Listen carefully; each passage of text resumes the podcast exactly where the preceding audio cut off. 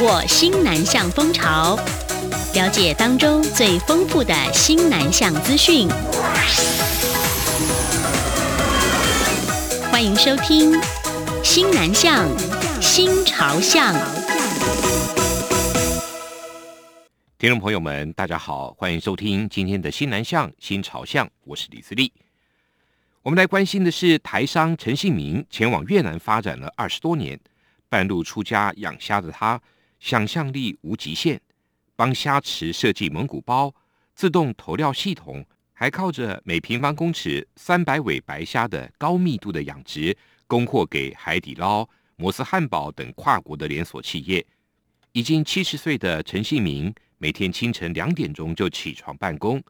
一早就从隆安省的办公室前往一百二十公里外位在宾支省的虾池。陈姓明表示，从二零零八年开始在越南养虾，至今光是虾池就投入了两千万美元。大约新台币五点六亿元，五十公顷的虾池年产量达到一千八百吨。他也因为稳定供货的能力，被海底捞、摩斯汉堡等跨国连锁企业相中。陈姓名跟海鲜这两个字结缘甚早，出生于嘉义县六角乡蒜头村的他，小时候天天搭着糖厂的火车到嘉义初中读书。由于家门口刚好有一个市场，家中的庭院。都出借给人卖海鲜，他常常因为好奇就多看几眼，没想到有一天竟然会成为同业。陈新明早年往来两岸经商，一九九九年，他透过驻胡志明市办事处的网站得知，水产是越南出口到台湾的主要产品之一，再加上他自己很爱吃海鲜，就开始着手从事将越南的水产品出口到台湾的生意。一开始呢，向渔民收购虾、蟹、贝，出口到台湾。渐渐的发现捕捞量减少，常常被订单追着跑。他当时就认知到，必须要走养殖这条路，才能够保证供应无虞。而经济价值高的虾子就成为他的首选。他在二零零六年，先在越南的隆安省幸福工业区设立了信海水产责任有限公司。二零零八年检测湄公河水质，发现没有重金属，也没有农药之后，就选定位在湄公河支流出海口的宾支省作为养虾的基地，结合了自有销售团队，开启了产销一条龙的模式。目前，他在支出省的养殖规模占地五十公顷，约有一百五十个虾池，员工总数达到两百人，而他在办公室也坐不住。一周呢，平均会有五天前往虾池督军。陈信明表示，相较于竞争对手一平方公尺养出一百尾到一百五十尾的白虾，而他的虾池每一平方公尺平均可以养出三百尾，而每一尾重量二十克的白虾，让他相当的自豪。这种高密度的养殖成绩背后仰赖的是科技助力，还有他的想象力。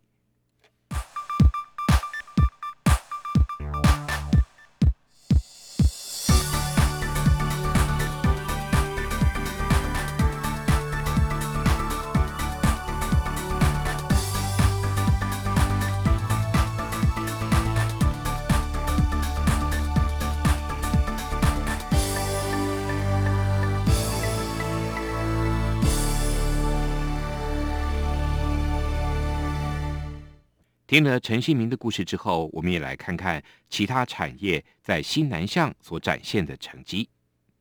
国光生物科技公司二十五号公告，国光还有子公司安特罗生技跟新加坡北极星控股集团旗下的公司签订了三方合作备忘录，会在东南亚筹组合资公司，共同进军当地的市场。国光生技表示，合资公司预计在今年底前成立。负责推动流感疫苗、还有肠病毒疫苗、破伤风疫苗等产品打入东南亚市场。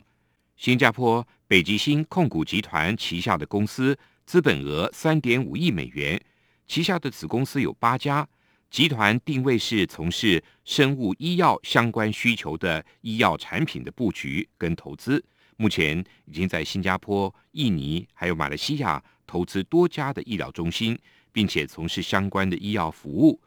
国光、安特罗跟这家公司合资，将负责在东南亚执行临床试验、药证申请跟产品销售。初期就是以流感疫苗、肠病毒疫苗还有破伤风疫苗为主要的合作项目。未来包括 COVID-19 疫苗等各项的新产品，也都将会透过合资公司，成为国光前进东南亚市场的重要据点。国光生技表示，基于国际化市场的布局，海外筹组合资公司，有助于在当地的临床合作、药证申请，还有开展销售通路。在这个模式下运作良好，未来会不排除持续在海外设立据点。另外，外贸协会在这个星期举办了线上台湾电动巴士产品的发表会，聚焦电动巴士、充电跟智慧管理系统等三大主题。承运汽车、还有研华科技以及创意能源跟建和兴、奇美车电，还有宏基智通等厂商都在会中展现了成果。研华科技跟越南的公司合作开发的智慧电巴管理系统。预计六月会在越南进行路测。另外，创意能源的电池系统使电巴安全性再升级。目前已经跟泰国车用零组件厂商合资共推泰国的电巴市场。贸协董事长黄志芳表示，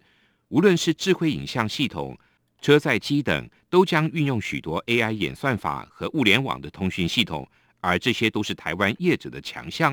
此外，部分业者早已经掌握关键技术，并累积了台湾业者早已经掌握的部分关键技术，而且累积了超过千件自驾车跟电动车相关的专利和技转实力，显见台湾将在智慧车辆时代扮演重要的角色。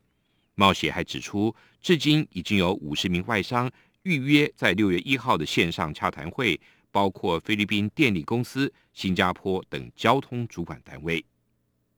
另外，国发会主委龚明鑫也强调，以台湾目前发展的趋势，机车电动化的意义不仅止于节省能源或是去除燃油，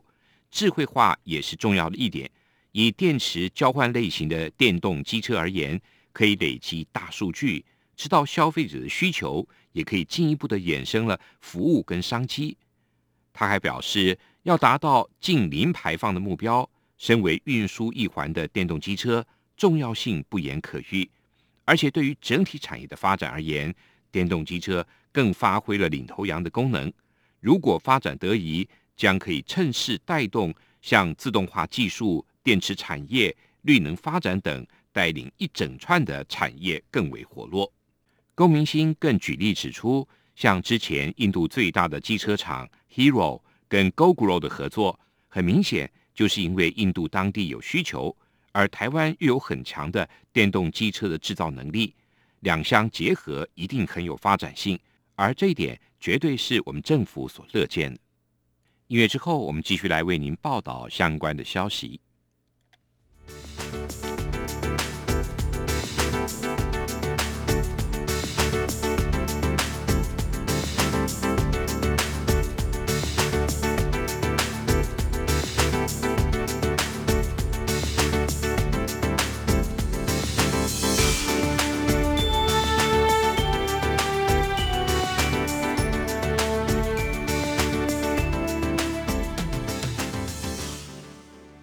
COVID-19 疫情严峻，不过鸿海集团越南厂区的防疫有成。鸿海表示，当地政府视察子公司位在越南的北江厂区之后，就会把所有厂区列入首批优先恢复生产试点企业的名单。越南近日的本土 COVID-19 病例大增，二十五号新增四百四十四例本土病例，再创去年一月疫情爆发以来单日的新高。不过，越南第四批的 AZ 疫苗二十五号已经运到胡志明市。根据规划，越南到今年底将可以获得一点一剂的疫苗。截至目前，已经收到共计有两百九十万剂的疫苗。鸿海发表声明指出，子公司位于越南北江厂区，经由当地政府视察以后，在符合主管机关防疫规范认可下，五月底前。就会把所有厂区都列入首批优先恢复生产试点企业的名单中。鸿海指出，越南各厂区内也将以员工的安全为最高原则，持续不断地加强防疫规范。未来也会配合越南政府防疫措施，随时调整。越南是鸿海集团在中国大陆以外主要的生产基地之一。根据苹果公司供应链的名单，鸿海集团在越南北江设有制造苹果产品的据点。鸿海集团子公司在越南的布局，鸿腾在北江省设有生产基地，系统模组封装厂讯芯也在越南北江省设立了子公司，生产跟销售光纤收发模组。除了北江省之外，在河内也设立了生产公司。台湖之后，我们为您介绍另外一个跟新南向推手有关的故事。稍后回来。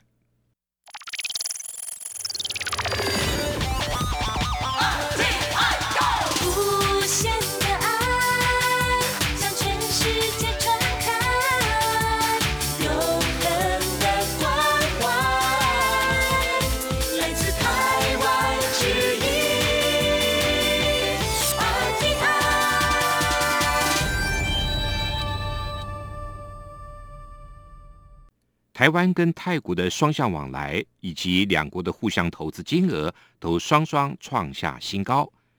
侨委会委员长童振源推出了新书《打造侨务工作四点零》，叙述了驻泰国期间以及侨委会任内至今的历程，分享数位科技结合了机制整合，如何以有限的资源发挥最大的能量的宝贵经验。学者从政，童振源驻泰国一千多天，他发现唯有尊重当地的文化，推出切合在地需求的政策，才能够真正的打造互惠的利基。而影视节目跟歌曲是台泰共同的话题，文化软实力零距离凝聚了两国之间的民情。尤其侨胞力量是无限大，外交没有党派。结合各界的力量的实惠合作，有效的外交突围，他更做到了台泰双向往来人次跟两国互相投资金额双双创下新高，设立了数位一站式的服务，也建构了数位平台，汇聚巨大的能量跟资源，运用网络社群多面向的行销台湾的教育、观光还有医疗等等，推动新南向。在驻泰工作交出了亮眼成绩之后，他也做出重大决定，由泰国返回台湾，辞去了终身教职，毅然扛下了侨委会委员长的挑战。童振源进一步的以他驻泰时期的公众外交经验，汇集国内的资源，推动侨务升级。新时代新思维，童振源从实务经验具体的分享，如何透过数位科技。加上机制整合，以有限的资源发挥最大能量，让台湾走出去。童振源还表示，数位外交是透过数位科技的方式达成外交目标。童振源表示，在驻泰国三年的期间，建立了十四个单一数位联络窗口，也搭建了十三个数位整合平台，提供在地服务跟跨域的连结。同时，也透过设立短网址跟设立专业，扩大行销跟推广效益。童振源进一步指出，从面对面的传统交流服务的侨务工作一点零开始，借鉴泰国的经验，也建立了数位化整合平台之后的侨务工作二点零，再到目前结合台湾优势跟侨胞能量的侨务工作三点零。而下一步呢，童振源要努力的是透过全方位的智能化，进阶成为面向全球精准服务的侨务工作四点零。以上就是我们今天为您准备的新南向新朝向，谢谢您的收听，我们下次再会。